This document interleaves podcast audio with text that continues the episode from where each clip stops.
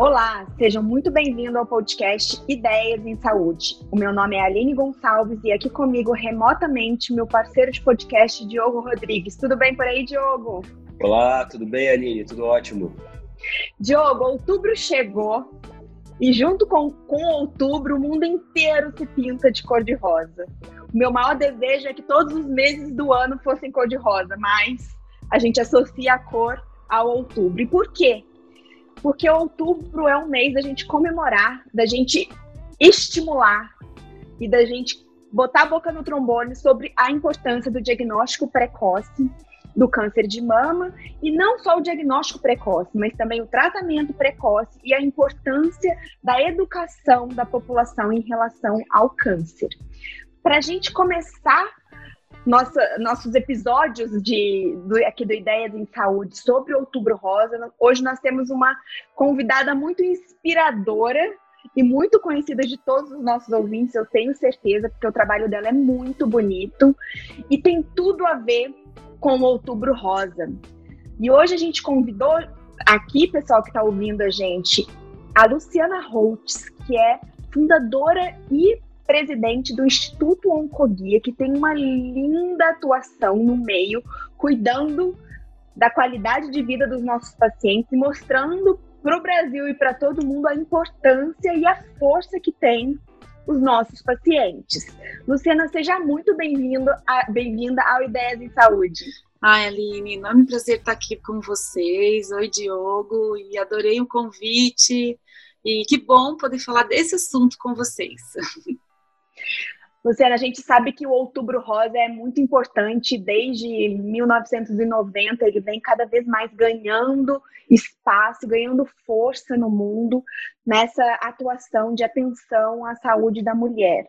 E a gente sabe que o Outubro Rosa deste ano tem um, um toque né, bem diferente, porque vai ser o primeiro Outubro Rosa vivido durante uma pandemia. Antes da gente começar a conversar sobre esses desafios do Outubro Rosa durante a pandemia, conta para quem está escutando a gente agora como que você chegou, fundou o Instituto Oncoguia, como que você, é, de onde surgiu essa ideia? Vou montar um instituto para ajudar pacientes. De onde nasceu essa ideia tão bonita e tão importante? Ah, que bom poder compartilhar isso com vocês. Mas a história do onco ela tem a ver com a minha história pessoal, que não é uma história que as pessoas sempre me perguntam, né, se eu tive casos de câncer na família. Mas eu costumo dizer que eu fui capturada, literalmente, pelo mundo do câncer quando eu ainda estava na faculdade de psicologia. Então, eu fui realmente, né, é, escolhi psicologia porque eu tinha uma, uma questão aí, acho que talvez profundamente é, pessoal, de querer curar um pouco, tirar a dor do outro, né? Acho que a gente tem aí, né, algumas umas questões mais de quando a gente é mais jovenzinha, né, de achar que algumas coisas são possíveis, né, acabar com a dor do outro. Hoje eu entendo que, que isso é possível, a gente consegue amenizar, né, precisa, precisa de um esforço coletivo, talvez, para conseguir acabar com a dor do outro. E e eu fui me envolvendo mesmo nessas questões de entender o que, que era a questão da psicologia da saúde, da psico-oncologia, é, da psicologia da morte, da psicologia no hospital. Todas essas foram as minhas escolhas durante a formação. Acabei fazendo né, realmente uma pós-graduação em psico-oncologia, em bioética. Nessa época eu já estava trabalhando com alguns oncologistas, então eu passei por muitas equipes de oncologia aqui de São Paulo. E, e para mim estava muito claro mesmo, né, que era isso que eu queria fazer, que era trabalhar em oncologia que eu queria, é, que eu queria para minha vida. E o que aconteceu foi que no meu dia a dia, atendendo os pacientes no consultório, eu comecei a, a, a perceber na vida deles o impacto de uma informação negativa. Né? Não esqueço, assim, tipo da dona Rita, que era uma senhorinha feliz da vida, que estava conseguindo começar a usar a internet. Um dia que ela chegou no meu consultório frustradíssima, porque ela falou: Olha aí, Luciana, você insistiu, insistiu, insistiu para eu entrar nessa coisa aí da internet, mas está escrito aqui, achei o meu câncer, está escrito aqui que eu tenho 30% de chance de sobrevida. Né? Falei, o que, que é isso, né? O que, que significa isso para mim? O que que, que, que você tá, vou morrer, né? Vou morrer em quanto tempo? E frustrada, assim, chateada comigo, chateada com, né, com, com a informação. E eu fui realmente pensar sobre isso, né? Falei, bom, mas o que, que é então uma informação é, que seja realmente de qualidade, que seja útil para quem está enfrentando né, uma doença como câncer. E fui, fui buscar informação, calhou que nessa época eu estava fazendo uma especialização em bioética, então deu para juntar né, também essa questão das reflexões, contar com o apoio né, da, das reflexões bioéticas para isso. E eu achei muita coisa, gente. Existe até uma ONG suíça que chama HOME, que tem um selinho, né, que, que, é a, que é a Health on the Net Foundation, que regulamenta o que é uma informação de qualidade em saúde. E, e, achei bastante coisa mesmo. E o ROM passa por isso, né? Passa por confiança, passa por fonte, passa por data, passa pelo dono, né? Então, quem é que está escrevendo aquela informação? E, e aí, assim, disso eu tive uma ideia, né, assim, de falar, bom, então vamos, o que, que existe na internet, o que, que não existe? Falei, bom, vou, vou fazer um site pequenininho, vou colocar para garantir que neste site tem somente informação útil que vai ajudar quem está enfrentando esse momento da doença. Eu não tinha a menor ideia no que ia dar, não tinha a menor ideia.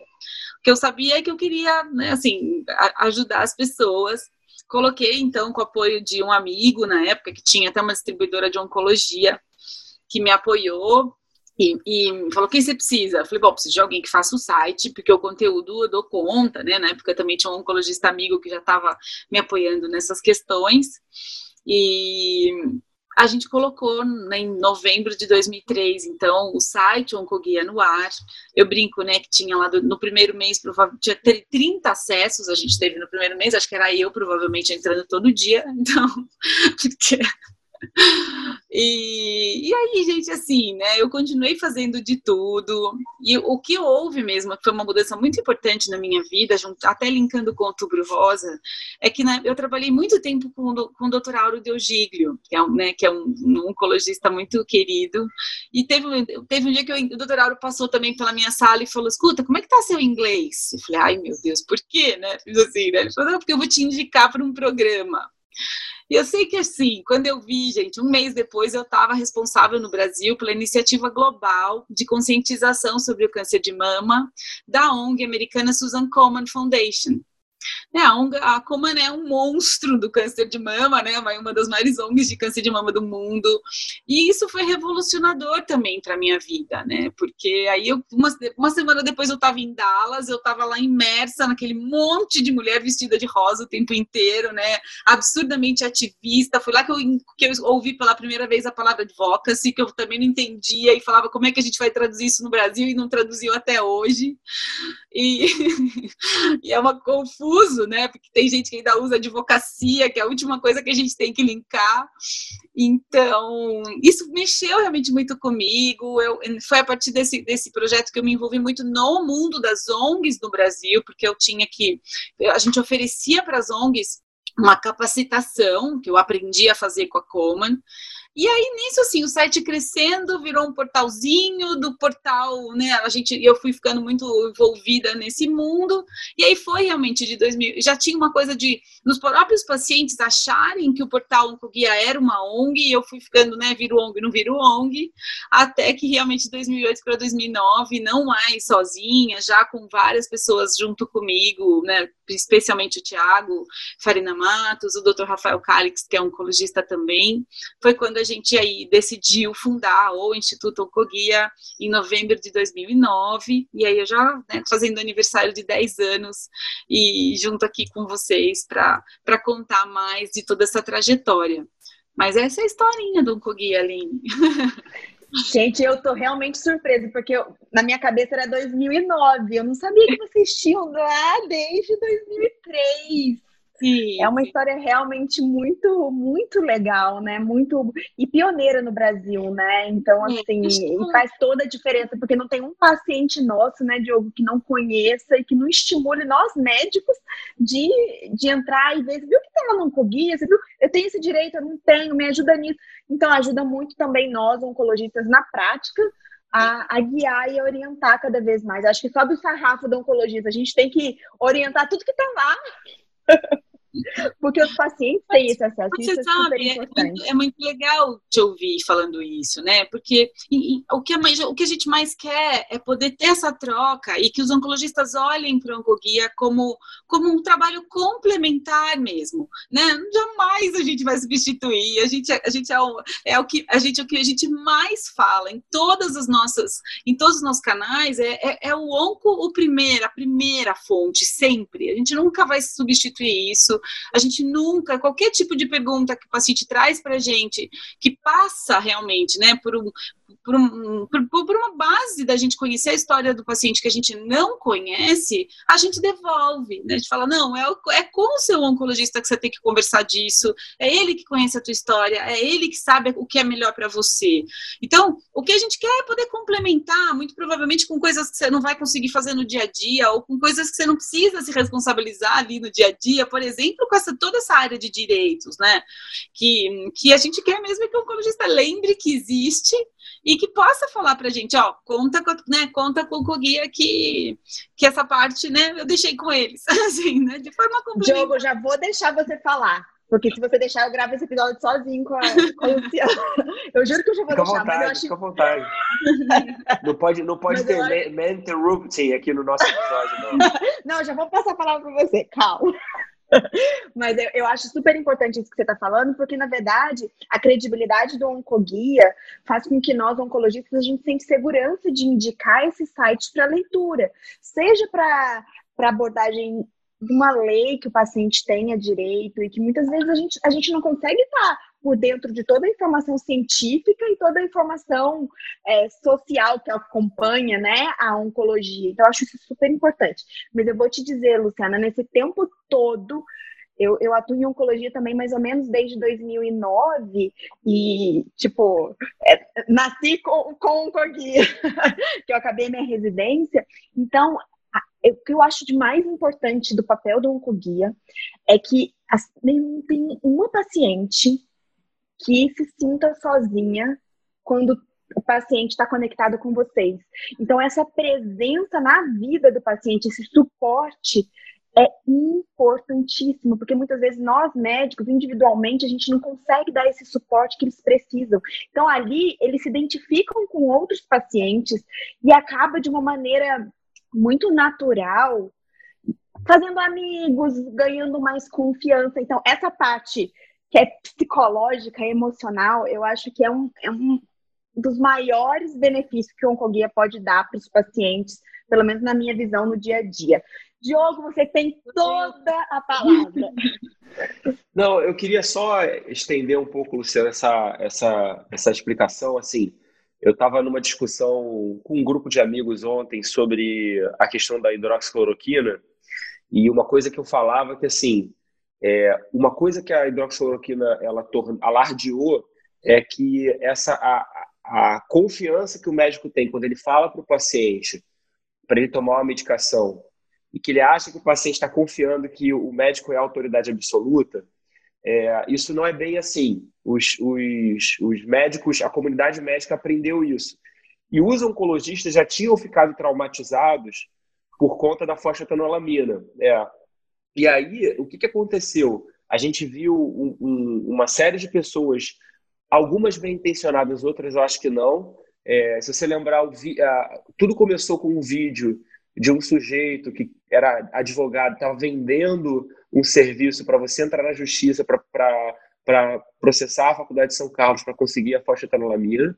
É, e aí tudo isso isso chegou ao Congresso e acabou virando uma lei, né?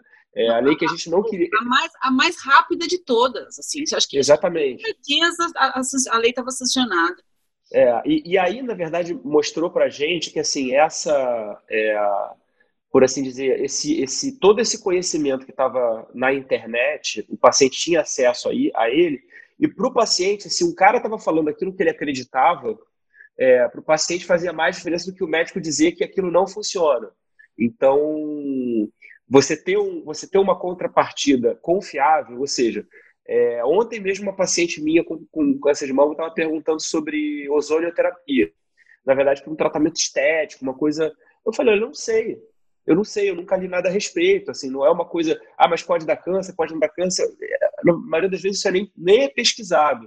Então, a gente tem um lugar que a gente pode falar, olha, o que eu, olha lá no Oncoguia, olha esse material, porque é, o que eles estão falando é sério, você pode confiar. Tem outros também, né? Tem vários outros, mas assim, o trabalho de vocês é, é, é significativo, né? Você sabe, Diogo, acho que só fazendo um, uma parte importante, né? Que você sabe que assim, nesse tempo todo, né? Começa, a gente, óbvio, nasceu dessa questão da, né, desse, desse ponto que, que me chamou a atenção relacionado ao que é uma informação útil. Mas hoje acho que com tanta coisa que evoluiu, e aí essa coisa hoje da gente estar tá com tudo à nossa mão, né? Basta um botão, tudo está acontecendo aqui no nosso mundinho, né? Por conta do, do, do celular. É, a gente tem um trabalho gigante para combater fake news sabe? Para ter que falar para as pessoas o que é verdade e o que não é verdade. E a gente estava outro dia até num, num, num, debate interessantíssimo com a turma do jornalismo, né? Então estava até com o Luiz Fernando Correia, com a Natália Cuminali, e, o, e o Luiz falando, né? Que assim, quem está por trás dessa máquina, né? Que produz fake news, assim, é gente da pesada, né? Que está ganhando dinheiro com isso e que, e que entrando no nosso mundo do câncer é, é tão cruel, porque eles, eles, eles é, garantem o que mais as pessoas querem, né? Que é a cura, que é. A, não é à toa que é tão rápido, assim, ó, paciente ler aquela informação e, e literalmente fazer aquilo virar, né, de forma viral, uma notícia que chega para todo mundo de uma forma super rápida, né? Porque tá tudo prometido ali, que as, as, coisas que mais as pessoas anseiam, né? Que é a cura, a qualidade de vida, um único remédio, que não tem efeito colateral, é tudo muito mágico, né? Então, a gente ainda tem isso hoje no nosso dia a dia, um trabalho muito grande, inclusive contando com os nossos pacientes causadores, né? Que não sei se vocês sabem, mas a gente tem uma turma aí de pacientes que são os nossos influenciadores digitais que trabalham trabalham de forma muito responsável também, então eles fazem esse trabalho de detectar a fake news e trazer para o onco, a gente pensa junto que forma a gente vai combater isso e vai juntando aí, fazendo um grande banco de dados, né, de, de, de, de news que são fake, né. É, já que você falou sobre isso, assim, a gente a gente tem, a gente vai dividir o mundo no futuro em A, C e DC, antes do corona e depois do corona, né?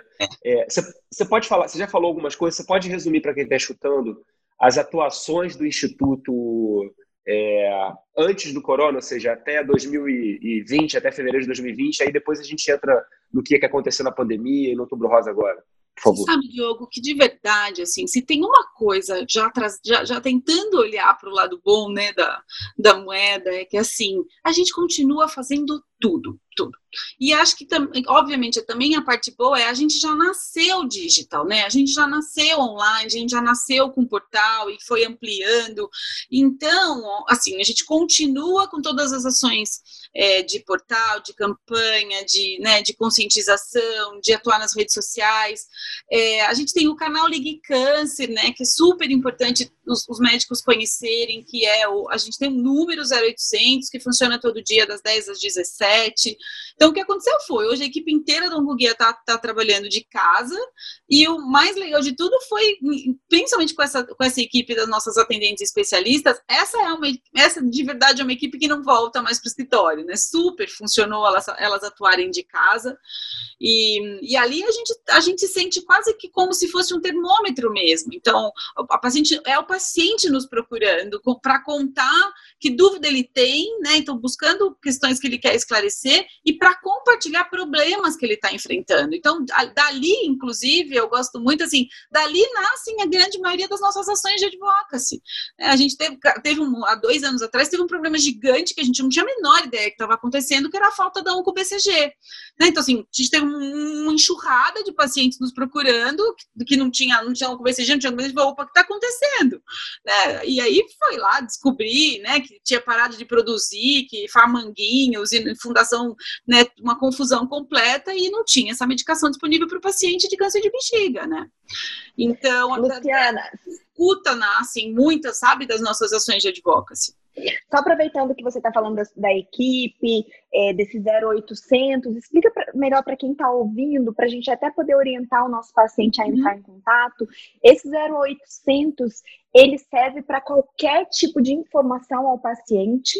Então, eu acho que a grande, a nossa grande, o nosso grande know-how é, é, essa questão dos direitos dos pacientes, né? São, são esses, esses direitos dos pacientes, e, e, ainda até hoje é, é o grande motivo pelos quais os pacientes nos procuram, mais de 50% nos procura para falar de aposentadoria por invalidez, de auxílio-doença, isenção de imposto de renda, LOAS, e aí o outro, a outra parte, claro, a gente começa a falar mais dos problemas é, relacionados né, a acesso no mundo do câncer, e aí eu estou falando de acesso a exame, falando de acesso a especialista, de acesso a tratamento, e aí, né, tempo de espera, a famosa lei dos 60 dias, agora tem aí a lei dos 30 dias, que também está uma confusão relacionada a isso, e, e, e as dificuldades mesmo que para o paciente com câncer acabam surgindo, né, por, né relacionadas a, a, acesso. Mas tem muito paciente que liga para desabafar, tem muito paciente que quer falar um pouquinho mais de qualidade de vida,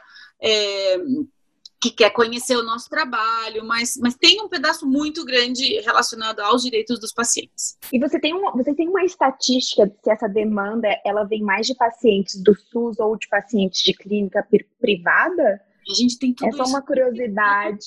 Você sabe que é quase que bem equilibradinho, Aline. Tem mês que é um pouco mais SUS, tem mês que é um pouco mais plano de saúde. A gente, assim, é super curioso. Ontem mesmo eu estava olhando, por causa da gente estar tá falando um pouco mais de colo retal é, agora em setembro, mas... É, por exemplo, para câncer coloretal, é mais o familiar que liga do que o paciente. Então a gente uhum. tem, assim, sabe, um database bem interessante, inclusive se preparando para fazer uma grande publicação sobre isso. É, porque eu trabalho no INCA também, e a impressão é que eu tenho que os pacientes até, às vezes, por, conta, por falta de acesso à tecnologia, é, não, tem, não tem muito, mas os pacientes é, mas isso é uma visão única minha, né? Prática. Sim. Eu tenho a impressão que os pacientes da, da, da, do plano de saúde da clínica, não SUS, que eles têm mais esse, essa cultura de procurar ajuda. Ele, quando, ele, quando ele fica sabendo, ele liga. O que a gente percebe, é claro, é, é, é mais a questão de, de. Porque o que a gente faz, a gente não vai fazer pelo paciente. Né, eu vou oferecer uma orientação personalizada para que ele se instrumentalize para fazer. Então, ele vai, na verdade, ao fim da ligação, ter uma receitinha de bolo, assim. Então, ou ele vai, se ele está enfrentando um problema de acesso, a gente vai pedir para que ele fale com ouvidoria, a gente vai, se for uma questão de, de negativa de um plano de saúde, a gente vai pedir para que ele tente administrativamente, né? Tudo ali né, inclusive para a gente evitar uma judicialização. Sempre tentar fazer tudo primeiro, né, negociar, pedir ajuda do ONCO, ver se o relatório está adequado, para né, evitar ao máximo a judicialização. Agora, se está no rol, se, se ele tem a prescrição e mesmo assim o plano está negando, tá tudo bem, né? Ele vai precisar provavelmente de um advogado. Ele tem direito a, a isso, né? Tá? É, é, uma, é, uma, é uma lei, né? Então, mas então o que acontece é isso. Às vezes o paciente do SUS ele se sente menos preparado. Então é um paciente que a gente fica mais pertinho, sabe? A gente pede muitas vezes para envolver um familiar, a gente liga, a gente vai, vai, vai junto assim. Mas ele sem dúvida às vezes ele é um pouco mais frágil, menos preparado, mas dá certo. A gente tem um blog que depois vale a pena vocês verem, que é o blog A Voz do Paciente, onde a gente conta essas histórias do Leak Câncer, e juro, assim, tem, tem coisas muito, muito, muito especiais, sabe? De, disso, né? Que muitas vezes, assim, o fato dele saber que existe a lei de 60 dias abriu a porta na instituição, sabe? Só o fato dele mudar de postura com a instituição, com, com, né, com quem está ali, é, talvez negociando com ele, né, para que o tratamento ande, já muda, né? Já muda e ele, e ele consegue fazer com que, com que o tratamento comece, por exemplo. Uma, uma coisa que é interessante, Luciana, que assim, imagino que você falou um pouco sobre o, a interação com os pacientes e também, mas é, você falou um pouco de outros agentes, né? Quando a gente fala em oferecer para o paciente o melhor cuidado possível, você tem aí o governo, você tem as operadoras de saúde, você tem a indústria farmacêutica, você tem os médicos, enfim.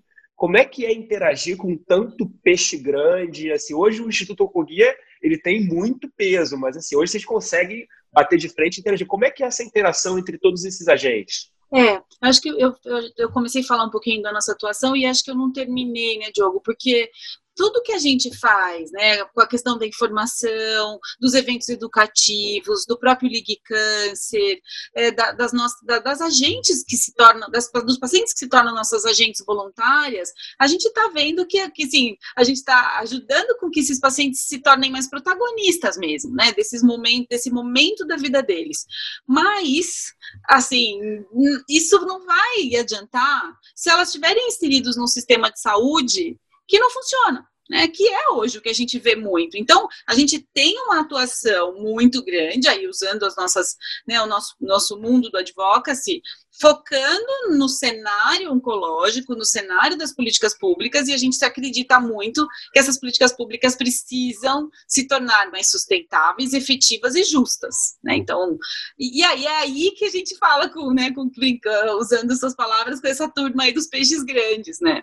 Mas isso acho que é, é conquista, né? Tem um trabalho importante aí também de atuar muito de forma muito responsável e de, e de aprender. A gente foi aprendendo, a gente foi realmente para é, eu falo isso muito para as outras ONGs, assim, a gente tem que se capacitar constantemente, precisa aprender, precisa buscar aí todas as, as oportunidades que puder para cada vez mais é, conhecer né, do que a gente está atuando.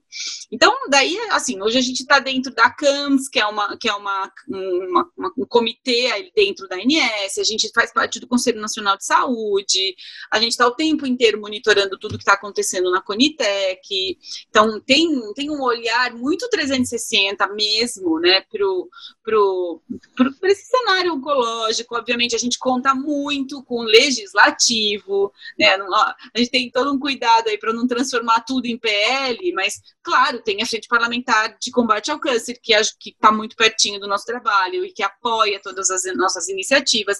É, a gente sempre está, né, assim, ou, ou, ou como convidado, ou até mesmo como proponente de audiências públicas. Então, tudo isso fortalece, tudo isso aumenta a visibilidade do problema, ajuda, e sem dúvida, o legislativo ajuda muito, muito. É, e falando em peixe grande, na verdade, eu acho que foi uma conquista que vocês tiveram ao longo do tempo, porque hoje em dia vocês, grupos de advocacy, não só o Oncoguia, mas outros, também são peixes grandes dentro desse sistema. Eu acho que vocês conquistaram uma força muito grande, muito importante, que faltava efetivamente nesse, nesse cenário, nesse contexto, principalmente do tratamento oncológico.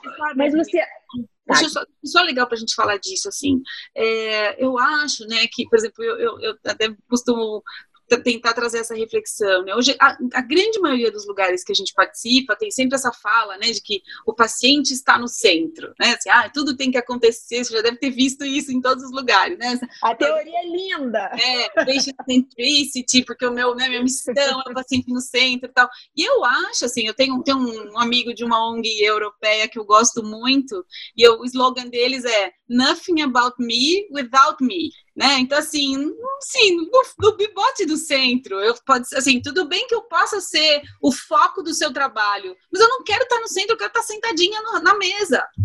Sabe? Então, assim, não dá. Eu acho que a gente é uma peça hoje, que no momento onde, onde, onde o, que se, o, que, o que vai ser oferecido para mim está em debate, eu preciso estar sentada também sabe? Para deixar claro que o que importa para o paciente. Então, a gente tem um lugar hoje de absurda responsabilidade e que a gente, e que a gente faz né, dessa forma muito transparente. Assim. Então, tudo, se é uma pesquisa, é, tudo a gente tenta ter sempre a pesquisa, a gente tem, faz, muito grupo focal, né? Sempre para garantir, já que eu tenho essa credibilidade do paciente, eu não sou uma paciente de câncer, né? E eu, e eu com muita, muita tranquilidade, eu falo que eu estou ali representando os pacientes, que eu estou, né, que eu, que eu tô ali é, de, trazendo a voz do paciente, mas com muito cuidado, né, com muita responsabilidade, porque é isso, eu acho que precisa, a gente não pode esquecer, né, de estar tá nessa mesa é, é, garantindo que o que importa para o paciente seja considerado, né, nas, nas tomadas de decisão. Acho que é esse o ponto importante, sabe? E pegando esse gancho, né, dessa importância que hoje vocês têm, esse espaço que vocês têm, como foi com a pandemia, esses, como foram, né, esses desafios de atraso de tratamento de câncer, de medo da população de seguir o tratamento do câncer, insegurança para tudo quanto é lado. Como é que foi sobreviver, entre aspas, ao longo desses meses, duros meses que a gente tem passado de pandemia? Eu acho que o começo para todo mundo foi muito assustador, né? Assim, e, e para a gente foi assim: a gente começou a ver imediatamente no próprio Ligue Câncer os pacientes nos procurando, né? E, e visivelmente paralisados, né? Porque acho que assim, uhum. o, o Fica em Casa literalmente funcionou. Acho que nunca uma mensagem foi tão obedecida na vida. E só que a gente também começou a ver essa, essa, essa coisa super séria do, dos cancelamentos, dos, dos adiamentos, é, do, do, próprio paciente com muito medo, né? Já tem o câncer, como, como é para mim pegar, pegar a Covid, né? Então acho que dos dois primeiros meses ali a gente conversou muito internamente, assim, com que horas a gente vai levantar uma bandeirinha e falar, oh, oh, né, o Covid está impactando o mundo do câncer, tá certo, né, assim. E a gente ficou um tempo inteiro muito inseguro, porque a gente falava, não, não, não dá, né? O Brasil está paralisado com isso, um monte de gente morrendo. E, e aí foi, acabou sendo no momento adequado, porque a gente rodou uma pesquisa a gente viu ali, né, a gente tinha o número e o número inicial que a gente coletou foi que 41% dos tratamentos dos pacientes que estavam em tratamento estavam tiveram seu tratamento impactado. Então assim, daí a gente soltou a pesquisa, já era um momento que a gente já estava falando, né, de, de, do, dos, dos mundos além além Covid, né, que, que, que a própria Covid estava impactando. Mas a gente ficou muito com essa pergunta, sabe, Diogo? Tipo, que lugar que as outras doenças têm numa pandemia? Sabe? Tipo, que, como é que a gente olha para tudo isso? Como é que isso, como é que isso se equilibra? Foi muito difícil, foi muito difícil. É, eu, eu sempre comento assim com as pessoas sobre a experiência de ser oncologista. Eu falo que, bom, até até 2020, né? Quando você vai falar com um, endócrino, vai falar com um paciente, olha, você é diabetes, tem que cuidar da glicose, tem que cuidar da dieta, Aí o cara vai e come um bolo.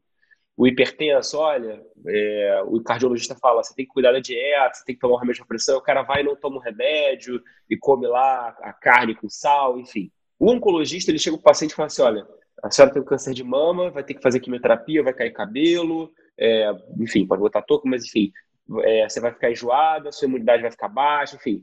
A paciente fala, doutor, dá para começar amanhã? Ou seja, a, o, o senso de prioridade que o paciente tem para tratar o câncer é uma coisa que ao, antes era única. O corona, ele conseguiu ele botar o câncer em segundo lugar. Ele conseguiu falar assim, não, nem isso, quero, nem o câncer eu quero tratar. E aí o cara, os pacientes falaram, ah, e foi assim, a nossa experiência foi, o paciente nem, nem ao consultório queria vir. Assim, a telemedicina acabou ajudando muito nesse sentido, né? E aí, e aí acabou acontecendo esse momento de transição que você está falando interessante porque teve um momento que estava tudo tão politizado que se você defendesse que você queria que alguma coisa mudasse é, ou alguma coisa continuasse, você estava tomando um lado. E aí era muito perigoso, né? É, a gente, a gente ficou, acho que bem, sentiu muito esse momento, assim, falou, bom, vamos, vamos esperar, né, vamos, a gente definiu alguns protocolos de orientação, tipo, que se o paciente ligar, o que, que a gente fala, e, e aí também insistindo para a questão da telemedicina, para que a decisão não fosse uma decisão de um lado só, né? E falou assim, olha, você tem que ter toma essa, se for preparar o tratamento para esperar um pouquinho, toma essa decisão com o seu médico, né? Que ele ele consegue que seja uma decisão compartilhada. A gente insistiu muito para que para que se fosse para acontecer alguma coisa com o tratamento que fosse de uma maneira compartilhada, mas foi bem difícil assim. Acho que depois disso, né? Acho que a partir de maio que a gente soltou essa primeira pesquisa que teve muita repercussão saiu em tudo quanto é jornal. A gente falou, bom, acho que agora já dá. Né, a gente sentiu que os hospitais já estavam mais preparados, a gente já começou a ouvir dos pacientes, ah, não, os hospitais já estão me chamando, né, já, já dá para ir, mas mesmo assim, gente, a gente rodou de novo em julho e o dado continuou aparecendo um pouco menor, ainda veio aí 30% da, dos participantes com tratamento impactado, e, e a gente está até pensando se a gente ainda roda mais uma vez, porque mesmo no fórum que a gente fez agora em agosto, a gente estava todo meio ansioso e fizemos até uma mesa de tipo retomada pós-Covid. Fiquei muito frustrada, muito frustrada, muito. Assim. Tentei, a gente tentou, né? A gente chamou o doutor Paulo Hoff, a presidente do INCA, né? A doutora Ana Cristina, e nossa, mãe, tomei um balde de água fria deles, assim, sabe? De tipo, não, calma, não tem nada de retomada ainda, a gente ainda está muito impactado, eu ainda tenho ala dentro do, né, do câncer totalmente pra, totalmente para Covid, então tem, né, tem sim, a infraestrutura está completamente, é, né, assim, invadida pelo Covid, eu falei, ai meu Deus, eu sei que a gente ficou bem decepcionado. É, mas na prática eu tenho percebido que os pacientes estão vindo ao consultório com mais tranquilidade. Acho que as clínicas, os hospitais também se prepararam, criaram fluxos que passam mais segurança para o paciente, uhum. né? Então acho que isso ajuda muito na realização de exames, na realização das infusões de tratamento. Então assim, eu acho que essa segurança que nós profissionais estamos trabalhando e passando para o paciente tem ajudado no dia a dia. Eu acho que em breve a gente resolve isso para a gente não viver a pandemia do câncer, né? Daqui a Sim. pouco, um aumento é, é importante de mortalidade de câncer no Brasil, que já não é baixo, mas por conta de falta de tratamento. Mas, Luciana, já que a gente está em outubro, Sim. vamos falar desse outubro rosa, que, que é um outubro rosa único, né? Porque a gente vê é, os anos anteriores grandes aglomerações, caminhadas, eventos, festas, enfim, pessoal chamando a atenção da, da importância do, do, cuidado da mulher de todas as maneiras. Como está sendo para o Instituto Oncoguia? Não sei se você tem contato também com outras, outras ONGs, outros institutos que planejam o Outubro Rosa. Como que está sendo esse planejamento? O que a gente pode esperar desse Outubro Rosa 100% virtual? eu acho que vai ser realmente, assim, a gente provavelmente em todas as nossas timelines vai estar tá tudo rosa, porque não tem muito jeito, né? A, a, a, o, a, o Onco, pelo menos, a gente tomou uma decisão de que esse ano a gente não faz mais nada presencial, então, inclusive, o nosso evento para as pacientes vai ser no dia 17 de outubro, e a gente está aqui tentando inovar no online, né? Então, do mesmo jeito que a gente conseguiu inovar no fórum, que foi muito bacana, porque a gente surpreendeu as pessoas, porque a gente estava, a gente estava ao vivo numa casa, então não era só esse quadradinho hoje que a gente só fica o tempo inteiro no Zoom, né? A gente está tentando aprontar também uma surpresa bem, bem especial para o evento das pacientes, mas tudo online, né? Então, acho que agora é, é, a hora mesmo dos podcasts, dos vídeos, dos canais do YouTube, né? Dos, do, das lives, de todas as. É isso que vai acontecer, eu imagino mesmo, né? Todo mundo tentando. É, vai ser um vai ser um outubro rosa onde a segurança do paciente tem que estar em primeiro lugar, né? E, e todo mundo se organizando aí para fazer tudo online. É, e, ao, e, ao, meu ver, assim, Luciana, a, a, de tudo que a gente falou até agora, né? É, é, bom que a gente esteja fazendo esse outubro rosa, esse novembro azul, né? Que vai vir depois.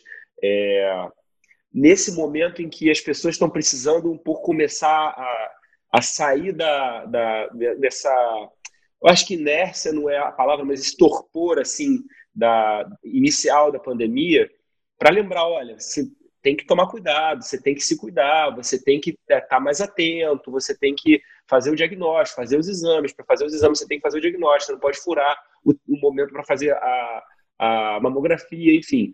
Então isso acaba ganhando uma, uma importância que foi meio que ao acaso, né? Porque outubro é sempre outubro, mas como a pandemia começou em fevereiro, a gente agora com oito meses de evolução, tá na hora de dar aquela sacudida na população, né? É, eu acho. Acho que a, gente até vem apoiando, acho que desde que julho, junho, já tem uns movimentos grandes, né, de diferentes grupos, muito nessa linha, né, de pronto, né? Se você tem um sinal e sintoma, se você tem um exame para fazer, o seu tratamento em hipótese alguma pode parar. Então tem vários aí, várias campanhas super legais na rua. A gente está sabendo aí de mais algumas. E eu acho que o Outubro Rosa vem nessa linha também. Acho que a gente tem que seguir falando. É, acho que tem que tem que trazer. Eu, acho que aproveito isso que você falou, né, Aline? A gente sentiu muito, a gente até um dado na segunda rodada da pesquisa que apareceu, que foi é, por parte das instituições, a gente acha que poderia, é, eles poderiam estar divulgando melhor os protocolos de segurança, sabe? porque o que a gente perguntou para os pacientes é se eles sabiam a respeito disso, a grande maioria não sabia, e ou ficou sabendo quando chegou. Né? E eu, eu, realmente acho que assim, né, você saber antecipadamente todos os cuidados que o lugar onde você se trata que foram tomados, poxa, que, né, assim, é quase que falar assim, vem que eu tô pronto, né? Pode vir que eu tô, que eu, que eu me, também me preparei para te receber, sabe? Então acho que esse é um ponto super legal, deixar mais claro mesmo para os pacientes todos, todas as, as regrinhas de segurança que cada local adotou e todo mundo está fazendo isso, obviamente. E, e, e, falar mesmo para as pessoas, né? Que se você está em tratamento não pode parar, se você tem um exame, está na hora de voltar a fazer, porque para a gente é, começar a minimizar riscos aí, minimizar tudo que a gente já sabe que já aconteceu, né? Eu imagino, fazendo um paralelo até com o episódio, os dois últimos que a gente gravou sobre educação, que é a mesma insegurança que nós pais estamos tendo nesse momento de botar as crianças de volta para a escola. Eu sempre falo e, e, e, reforço isso. Eu preciso sentir a segurança dos protocolos de segurança das instituições, no caso a escola, para eu poder decidir, para eu poder ter coragem, entendeu? Então, assim, eu imagino que até em, em proporções um pouco piores do que essa questão da escola, porque o paciente com câncer está doente, está precisando tratar, mas é esse mesmo tipo de insegurança. É. Então, a importância de cada vez mais a gente falar, não, as instituições, ao longo desses meses de pandemia, estão preparadas para te receber na maior uh, sensação de segurança possível. A gente não consegue garantir 100%, mas já foi estruturado. No começo estava todo mundo assustado. Os médicos já estão mais preparados para te receber e é importante demais começar o tratamento do câncer que é tão letal, mortal do que o Covid, entendeu? Então, assim, a gente não pode deixar que essa mensagem fique parada. Eu acho que tem que ser a mensagem do Outubro Rosa, gente. É. Sentiu alguma coisa, vai, faz seus exames, segue seu tratamento, porque a gente está tentando fazer de tudo para que as regras de segurança e o, a sua segurança seja garantida nos locais onde você trata. Acho que essa mensagem é super importante mesmo ano. É, a impressão que eu, que eu tenho, eu já falei algumas, com algumas pessoas sobre isso, assim, é, a gente não sabe como vai, essa pandemia vai se comportar, mas a última grande pandemia que a gente teve é, de, um, de um vírus assim, tipo gripal, foi a pandemia da gripe espanhola, que foi em é, 1917 a 1918, durou, durou dois anos, né? É, e a impressão que eu tenho é que a gente tem que as pessoas têm que entender que é, é, uma, é uma situação paralela a uma guerra, por assim dizer, porque numa guerra você tem as pessoas que estão é, no front atuando, é, você tem as pessoas que estão é, vivendo a vida e faz, tocando a sociedade, e, e, você tem momentos em que as coisas é, vão indo, você acaba fechando um pouco mais a sociedade, mas assim, a sociedade precisa caminhar.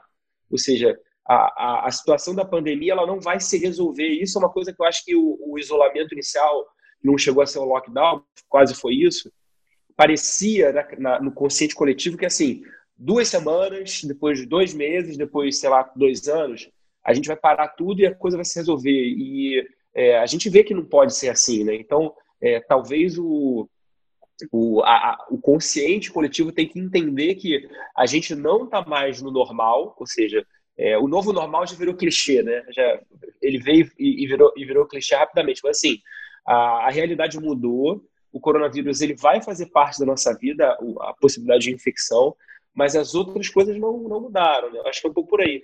Acho até é, tomando esse gancho, Luciano, queria te, já te agradecer, a gente já está indo para o final do, do episódio, né? Queria te, te perguntar assim, quais são as perspectivas é, futuras para o trabalho do, do, do, Instituto, levando em consideração a, a pandemia, mas também é, aquilo que vocês já planejavam para o futuro.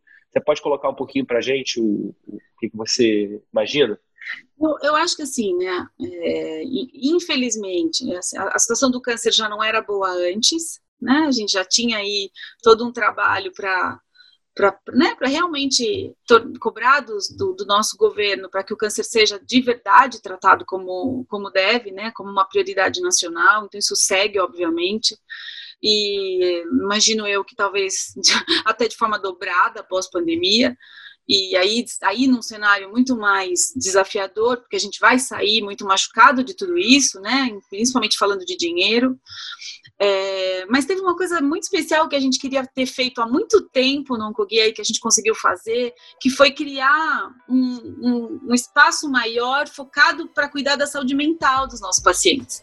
Então a gente ganhou o nosso comitê de saúde emocional, que hoje né, é um grupo super especial aí de psicólogos e psiconcologistas e psiquiatras, que a gente está pensando aí num monte de coisa bacana para fazer. Hoje a gente oferece toda quinta-feira uma roda de conversa que se chama, né, Cuidando dos Meus Sentimentos, conversando sobre os meus sentimentos é, durante a pandemia, que é uma roda aberta. Toda quinta-feira todo paciente pode entrar, se inscrever, ela tem começo, meio e fim, então posso entrar uma vez e não voltar depois. Então, isso foi um ganho muito especial, assim, né? Ainda mais que eu sou psico, então era uma coisa que a gente queria ter feito há muito tempo, de forma mais organizada, e, e, e realmente tem, a gente tem visto na, na, na prática e ao final dos encontros efeitos super positivos desse conversar sobre sobre os, sobre os sentimentos, né? Claro, com uma escuta super especializada, então isso faz muita diferença.